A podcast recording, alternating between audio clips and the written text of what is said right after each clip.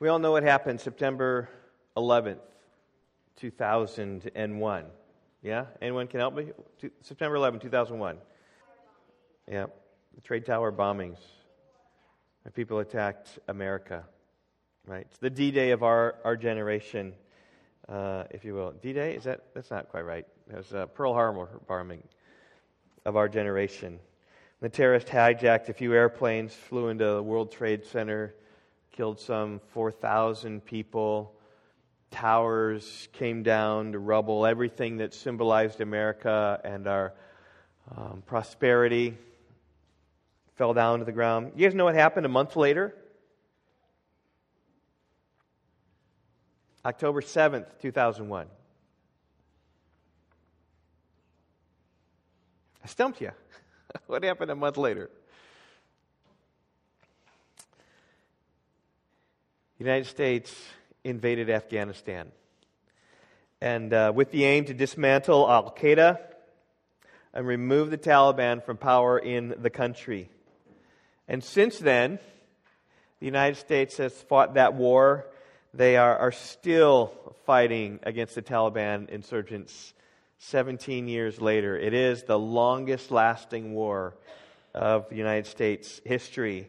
Taliban's greatly unmatched in military firepower, and yet they've put up a, a mighty battle that's raged for seventeen years. One of the questions is, how do they do this?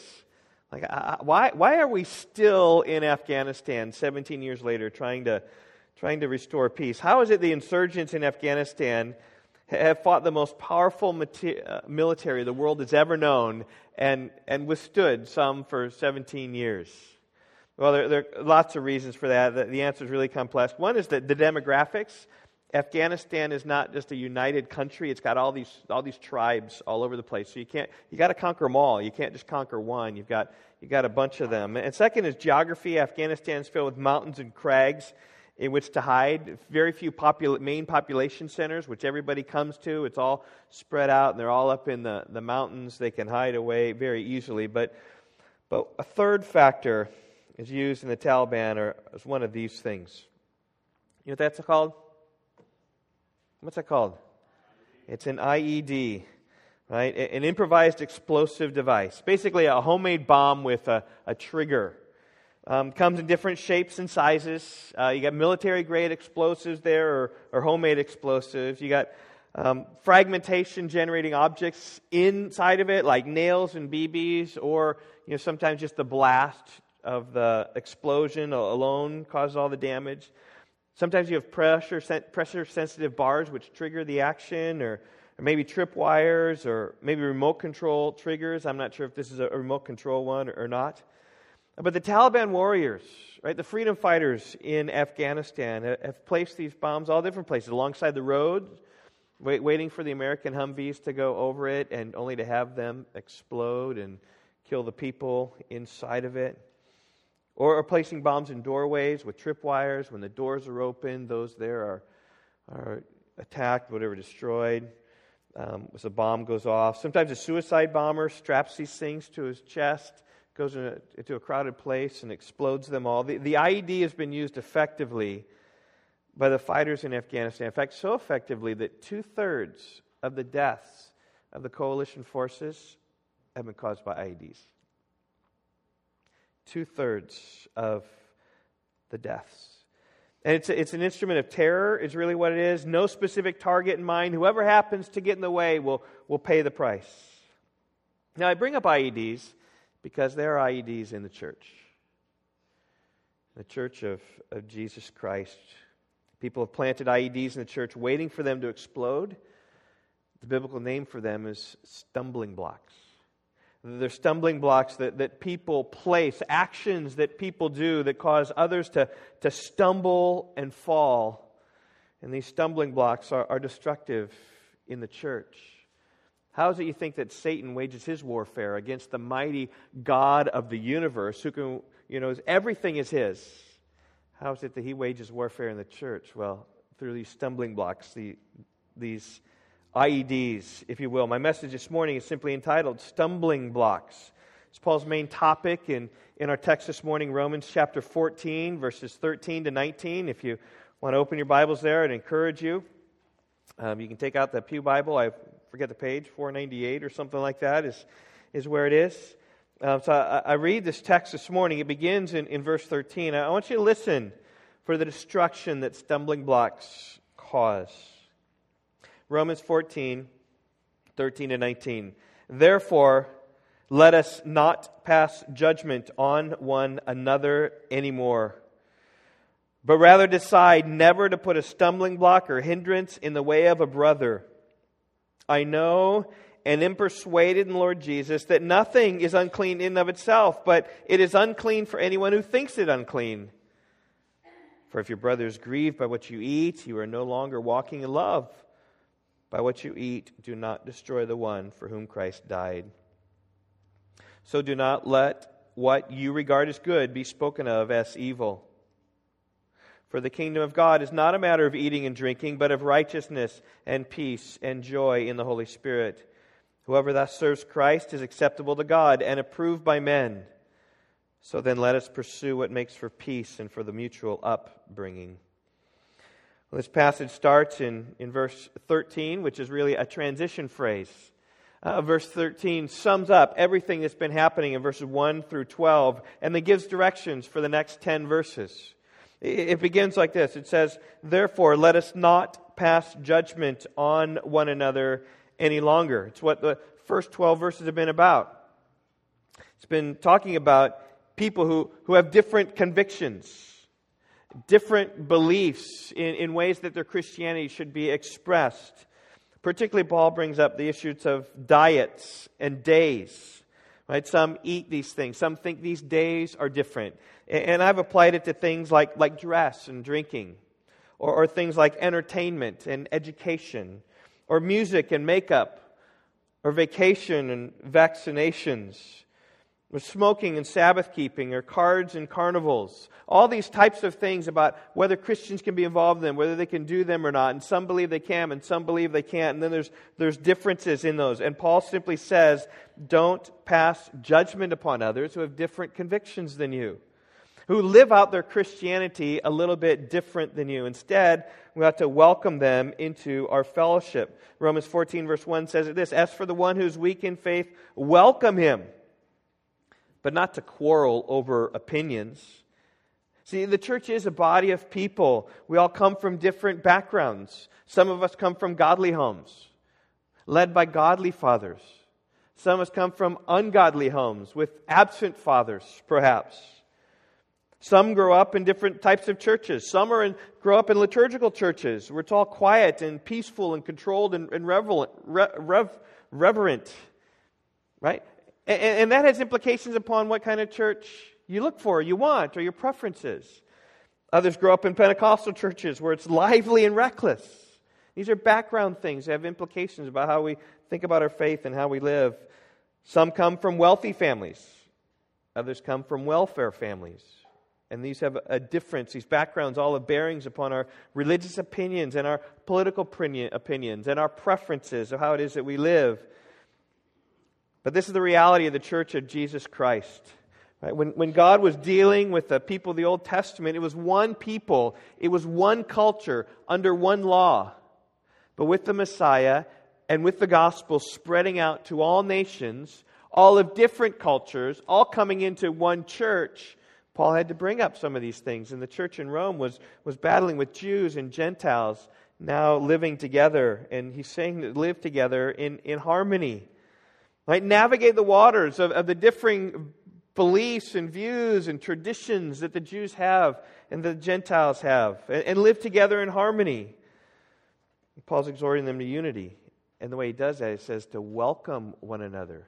Right, to receive one another into their lives. Now, the cultural battle that Rome faced was far more than any cultural battle that we face at Rock Valley Bible Church. I mean, for sure. I mean, we um, we basically come from one culture. Now, um, we're Americans, right? We're Americans in the Midwest. Now, we have some differences, but we speak the same language, right? But we all are different.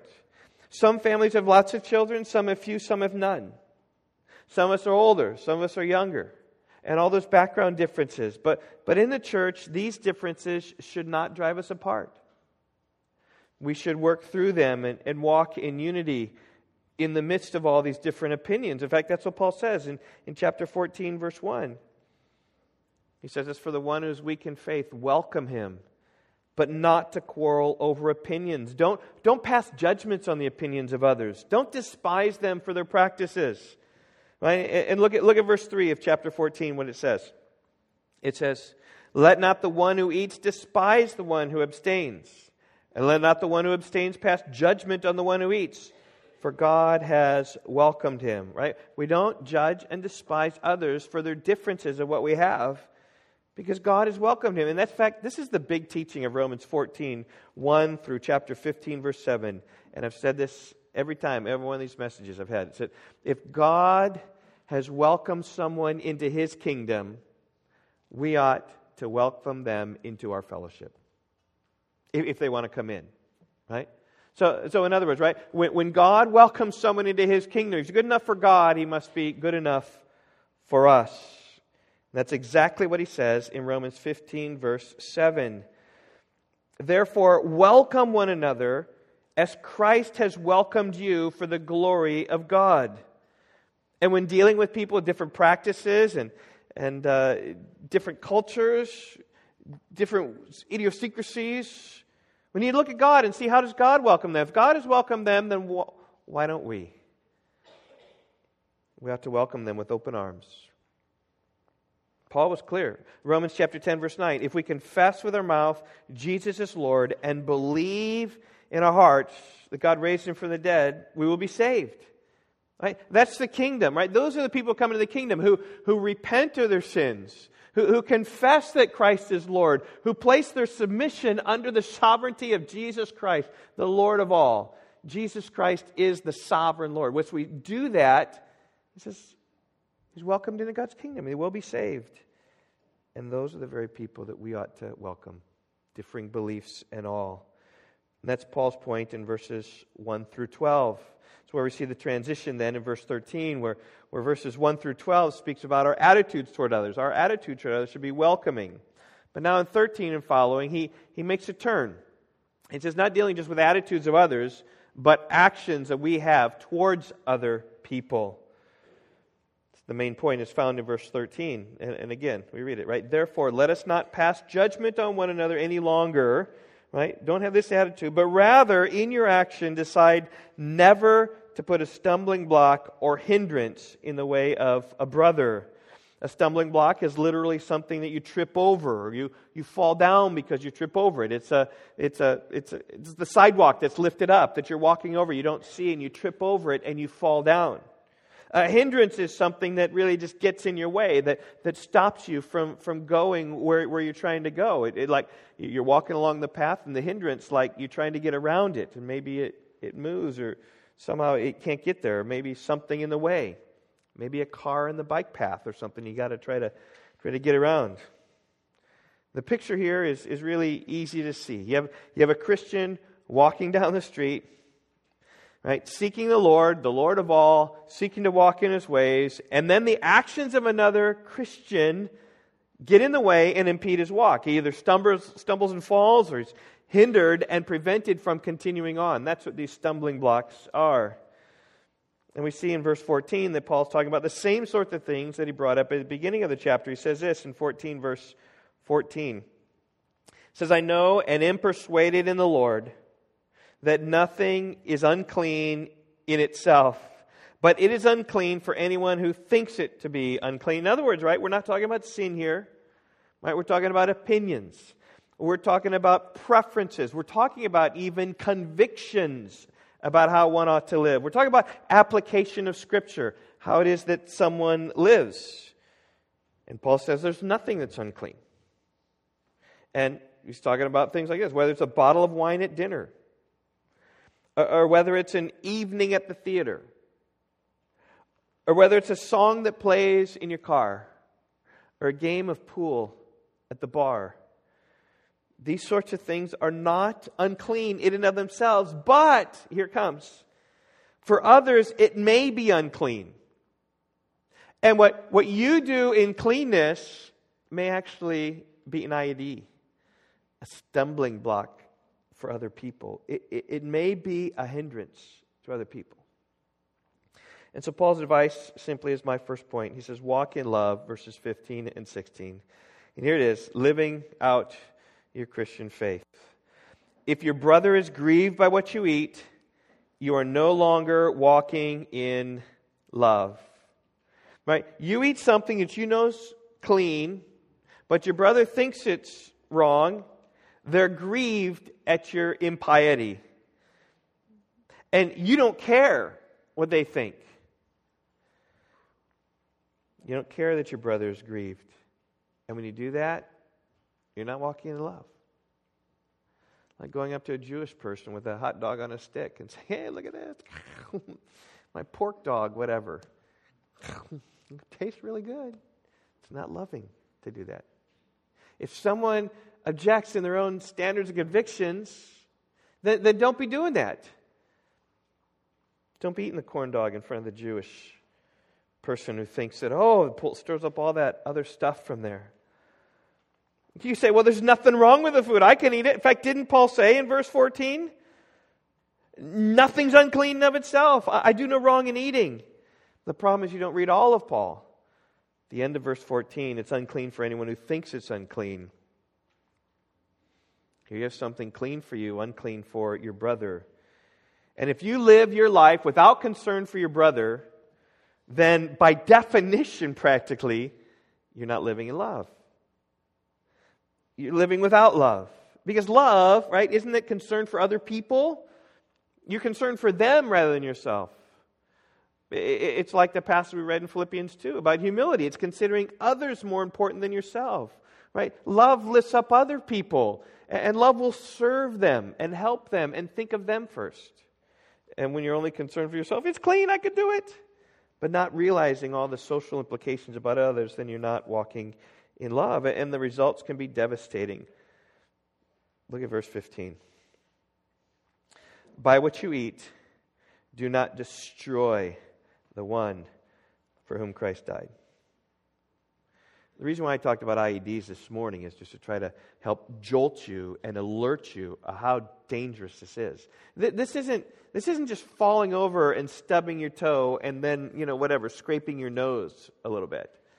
This this isn't falling over and, and breaking your arm. This is being tripped and being destroyed. By what you eat, do not destroy the one for whom Christ died. I E Ds are deadly, and so also are stumbling blocks. This word destroy is just as strong. It's used of things like breadcrumbs that fall on the ground and biodegrade. Destroyed, gone. It's used of people who drown in a lake or burn in the fire. They're killed, they're destroyed. Most often it's used in the context of eternal damnation. John three sixteen, God so loved the world that he gave his only son, that whoever believes in him shall not what? Be destroyed. Right here. Shall not perish, but have eternal life. Paul used it in Romans two twelve. All who have sinned without the law will also perish without the law. That is standing before God in judgment day, right? You you uh, you don't have the law? Well, God won't even use the law to judge you and condemn you because you're a child of wrath. Ephesians two, verse three, you've shown yourself not to do what is right. And Paul says here in verse fifteen that through your liberty, you can destroy a brother. You can have an I E D that blows up and destroys them. Now, of course, we know that those who believe in Christ are eternally secure. That's what Paul said in Romans eight one. There's no condemnation for those who are in Christ Jesus. Yet it says that we can destroy those for whom Christ died. And I just say, don't take this lightly. Don't just say, oh, if they're a Christian, they're okay. They'll, they'll be with God forever. Well, yeah, maybe. But you're just destroying them. You're destroying their life. It's okay. I can destroy their life because they'll be in heaven. It's like, I don't think so. Our actions can do great damage to other believers. I know of many people, talked with many people, who used to be in the church, but what? They've been hurt by people in the church, never to go back again. Why? some type of stumbling block, some type of I E D exploded on them, destroyed them, and they don't have any desire for the church again. If that's what it's like, if I'm going to have these stumbling blocks, if I'm going to face these explosions, I, I'm just done with that. And, and they've been destroyed in the fact that they've been hurt, that they have gone the rest of their lives without the, the blessing and the benefits that church brings by continually being reminded of the Lord, continually focusing on Him, continually being challenged and encouraged by other believers, continuing to be helped out. And only the Lord knows their eternal state. When they're away from the church, they're away from the bride, they don't want anything to do with that. All because of stumbling blocks that people in the church have brought to bear upon their lives. And here, here's the shocking thing that struck me in my study this week, is that consider how trivial it was in Rome. You had, I presume, religious Jewish people who, who never ate pork. Growing up, they never ate pork. So them coming to be a believer is very difficult for them even to think about eating pork. Not permissible according to law. Yes, Jesus said all, all foods were clean, but they had scruples about it. They just hadn't ever done that before. They knew that Jesus said that it's not what goes into you that defiles you, rather it's that that comes out of you, that, that that's your heart. Like, that's what defiles you. It's not just food. They might know that. Paul says you're free to eat the pork. You're free to have pork chops on the grill, smothered with uh, Sweet Baby Ray's barbecue sauce, covered all around. Can you picture it now? Are you salivating yet? It is springtime. The grills are coming out.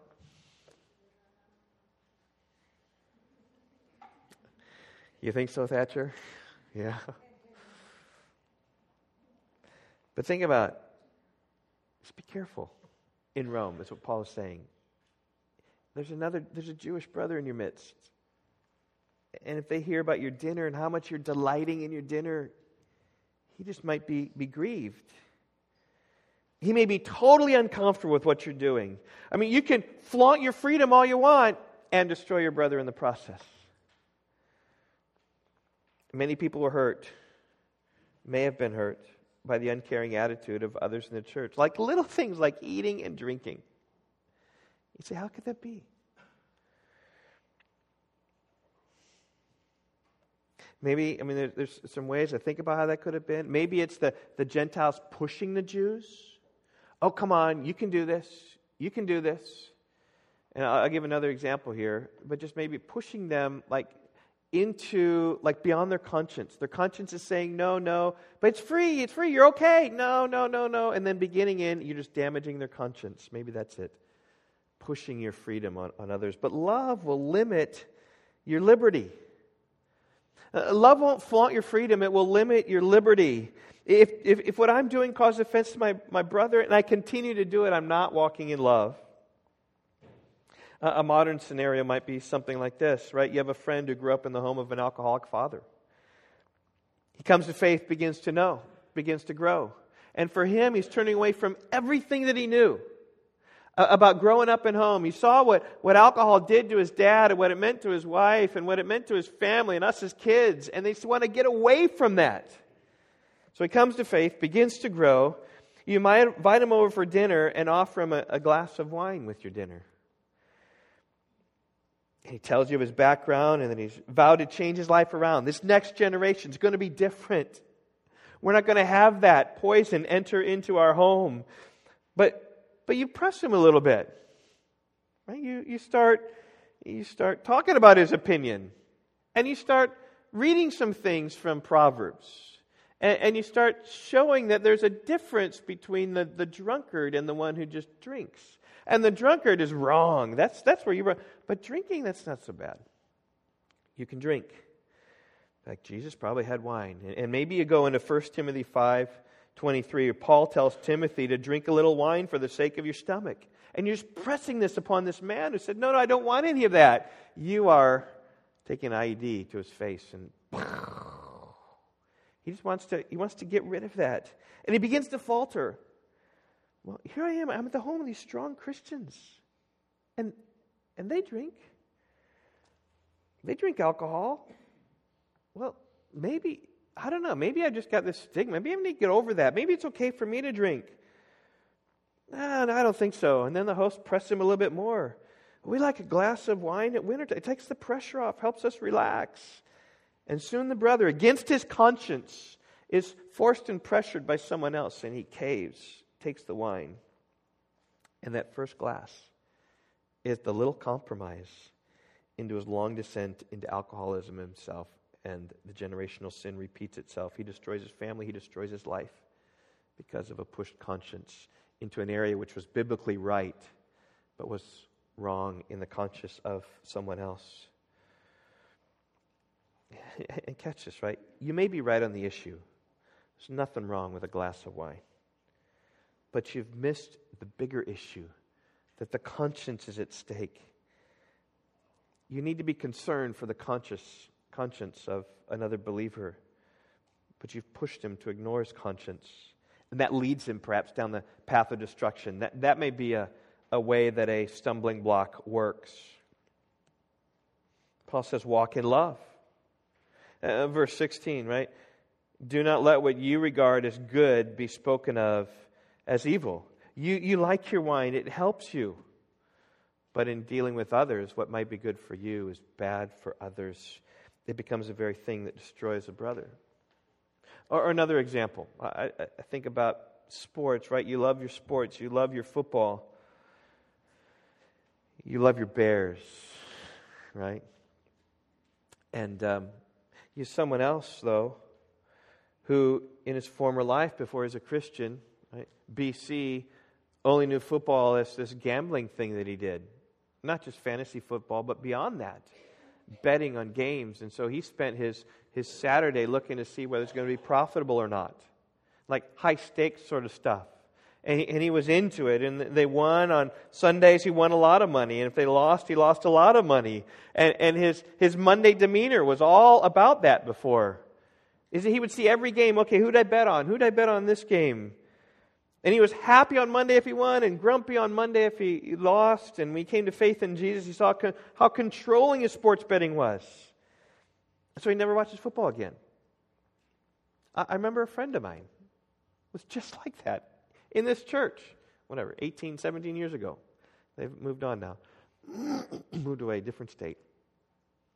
But he was so much into the bet, he says, no, I can't deal with that football anymore. Just for him, it, it just brings up so much stuff. I just, okay, I'm not going to deal with football with this guy. But to cause him to stumble might be, well, to invite him in, watch the game. And, and he declines, says, no, I'm not, not really into football. No, it's shattering to me. It's good for me. I mean, the Bears, they're getting good finally. They've been bad for so long, right? I played football in high school, and, and when I see them play, I like remembered of all this stuff, and it brings back such good memories for me. But not your buddy. Your buddy's a bad thing. So a good thing for you is a bad thing for your buddy. Love would leave it alone, drop the football, and find some other avenue to share life with. Because there are bigger issues at stake than football or alcohol or pork. In fact, Paul talks about the bigger issues. He says, verse seventeen, the kingdom of God is not a matter of eating and drinking, but of righteousness and peace and joy in the Holy Spirit. My, my second point here this morning, right? Remember the big picture. The Christian life isn't about little things like eating and drinking. It's about the big things like righteousness and peace and joy in the Holy Spirit. And I just say how easy it is to focus on the little things. And how easy it is to try to get your little tribe following after your little things. The Pharisees did this. They focused attention all upon the externals. About how they prayed and their forms of prayer. And how they could be seen by everybody to pray. How they could be seen by everybody that they were fasting. That they were giving. Right? In fact, they took great attention to the words of oath that they uttered or didn't utter. They paid great attention to the fact that they need to tithe everything. Jesus even said they, they focused so much their attention upon tithing that they, they focused on, on their spices. You know, those things that could only be measured by a teaspoon.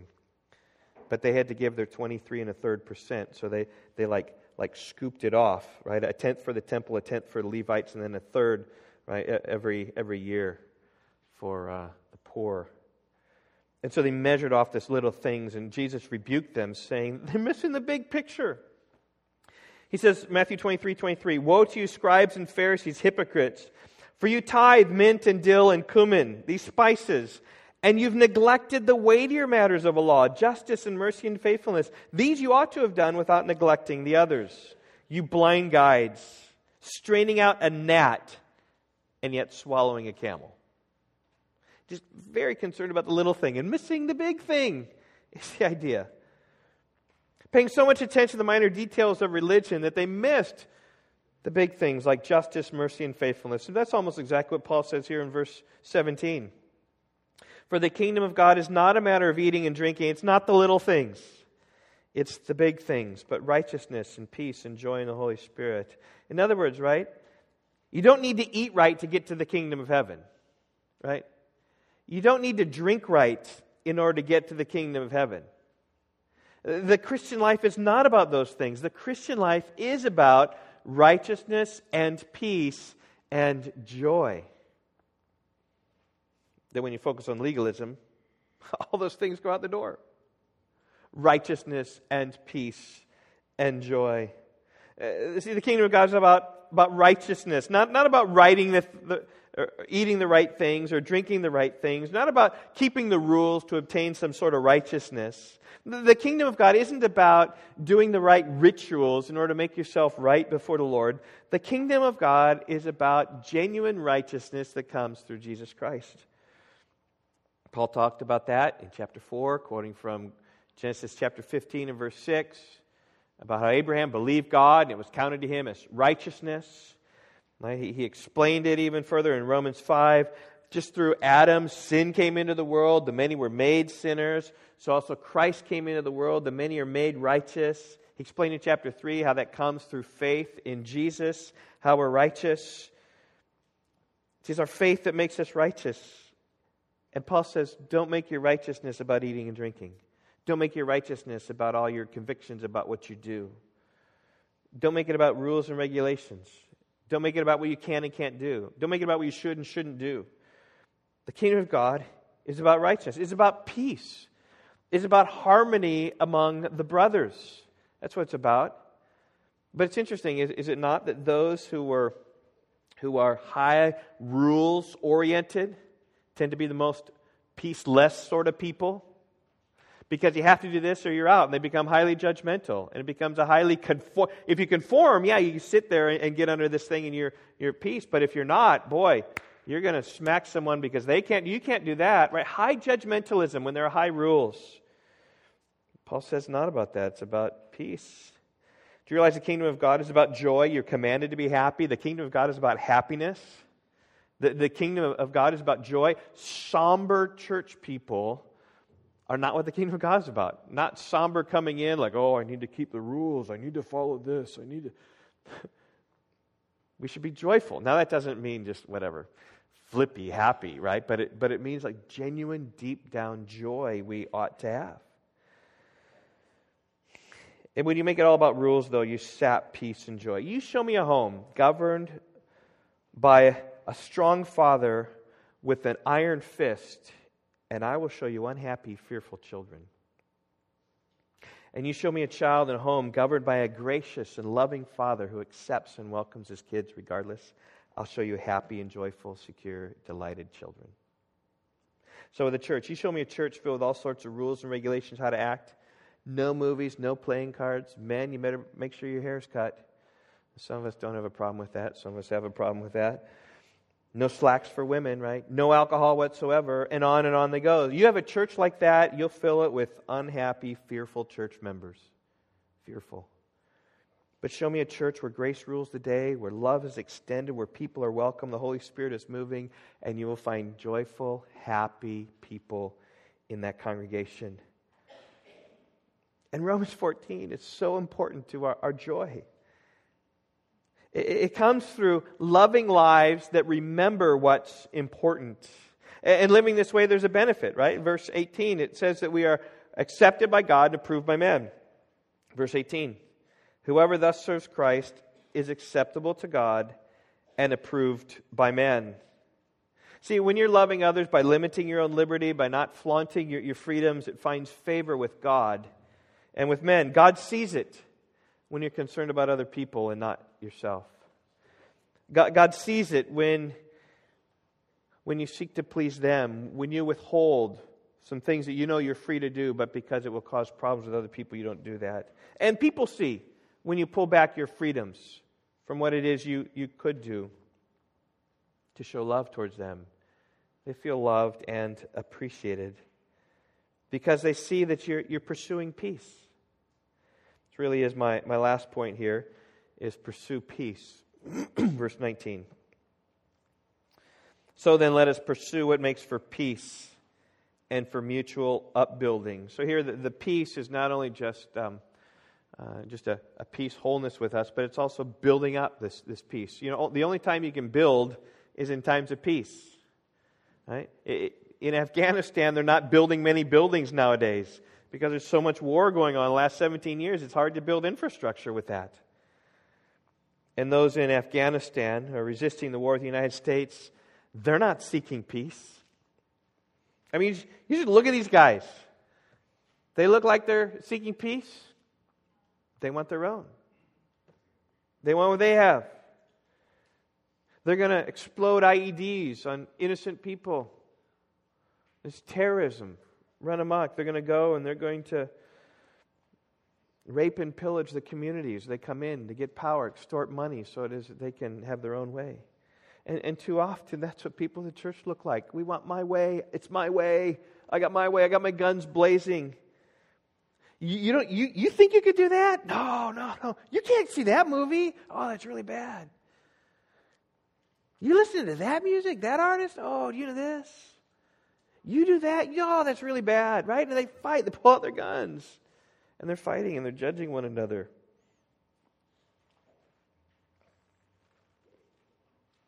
Not seeking peace. Not seeking seeking to build. Have you ever noticed also, people with the, the largest list of convictions often tends to be the most unpeaceful people because they're telling you everything that they need to do, everything that I'm doing, everything you need to do, and they push it out there. And they push it on everybody. It's like these guns. Yeah. Oh, I didn't realize that was that was wrong. Didn't realize that was wrong. Oh, didn't. And, and oftentimes with scriptural reasons. These are biblical convictions we're talking about. That people come. Now, there's there's ways to grow, and there are strong people, and there are weak people in here, right? What, what Paul is talking about, the strong and the weak, is how he starts, chapter fourteen. There's strong and the weak in faith, and so there's a way to grow stronger, and certainly, but the way to do that is not take your gun out and blaze it down and smash everyone in a judgmental way. There's different ways of doing that. But the premise here is that we're all under the Lord, we're all seeking the Lord, we're all in the process of our sanctification, we're all moving that way. And too often there can be war. But we in church, we all need to put up our peace flag. We need to come to others, right? Waving waving our flag and say, I'm not, I don't have guns blazing.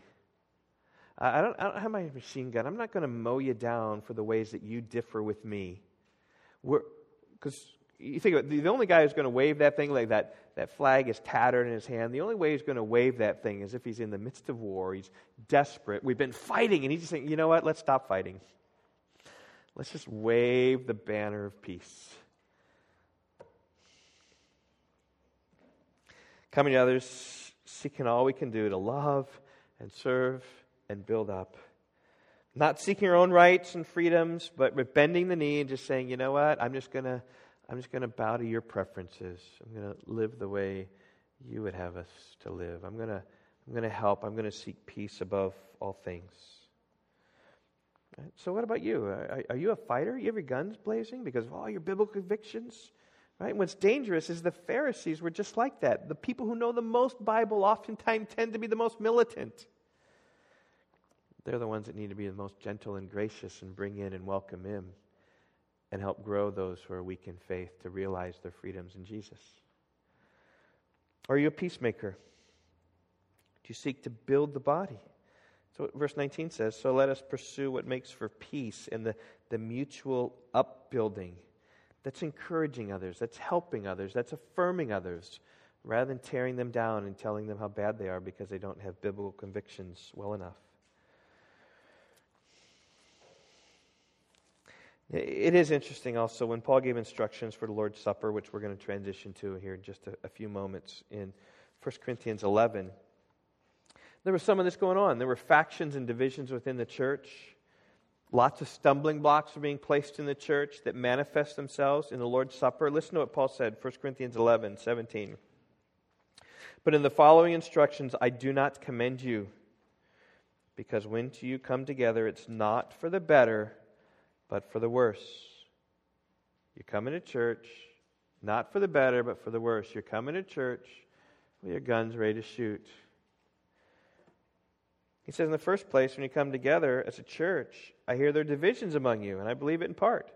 Right? They're the, the eat meters, and then the, the vegetarians, and then the, the Sabbatarians, right? And the everyday is good, right? And there's the homeschoolers, and then there's the public schoolers, right? And there's the, the, the drinkers and the non-drinkers, and there's divisions among you.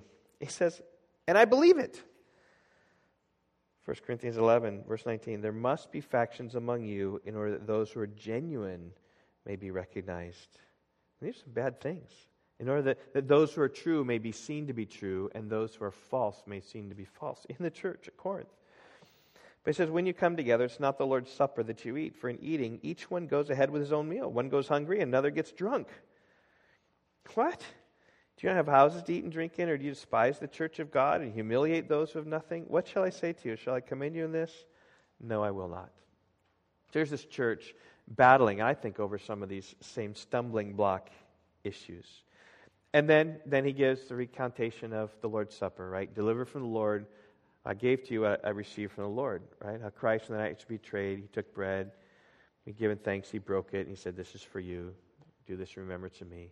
Same way he took the cup after supper, saying, this cup is a new covenant in your blood. My blood, do this as often as you drink it in remembrance of me. And he says, often as you drink this, eat this bread and drink this cup, you proclaim the Lord's death until he comes. And then he, he says, a warning, whoever then eats the bread or drinks the cup of the Lord in an unworthy manner shall be guilty concerning the body and blood of the Lord. Let a person examine himself, then let him eat of the bread and drink of the cup. In other words, he's saying, are, are, are, you have this surrender flag. Are you seeking peace? Are you seeking war? Right? Are you giving yourself, bowing yourself to the Lord, and are you doing everything, if possible, so far as it depends upon you, Romans twelve eighteen, to be at peace with all men? Or, or you just want your own deal? I, I want to set up my own kingdom. The Lord's Supper is for unity. It's, it's for us a time to, to seek unity among us over the central thing, which is the life, death, burial, resurrection of Jesus Christ. It's His death upon the cross that we focus on. We're not focusing upon all these other issues because they are divisive at best. And, and they're for weak and strong people, and others will come along as they go, develop differing convictions, and we need to live together in unity and harmony as a church.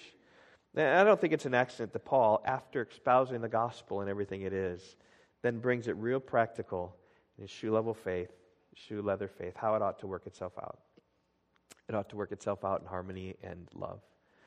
So we have a chance here now to express that, the big picture, the the unity with, with Christ, with God, setting our hearts upon righteousness and joy and peace, in the pursuit of peace and the walk of love.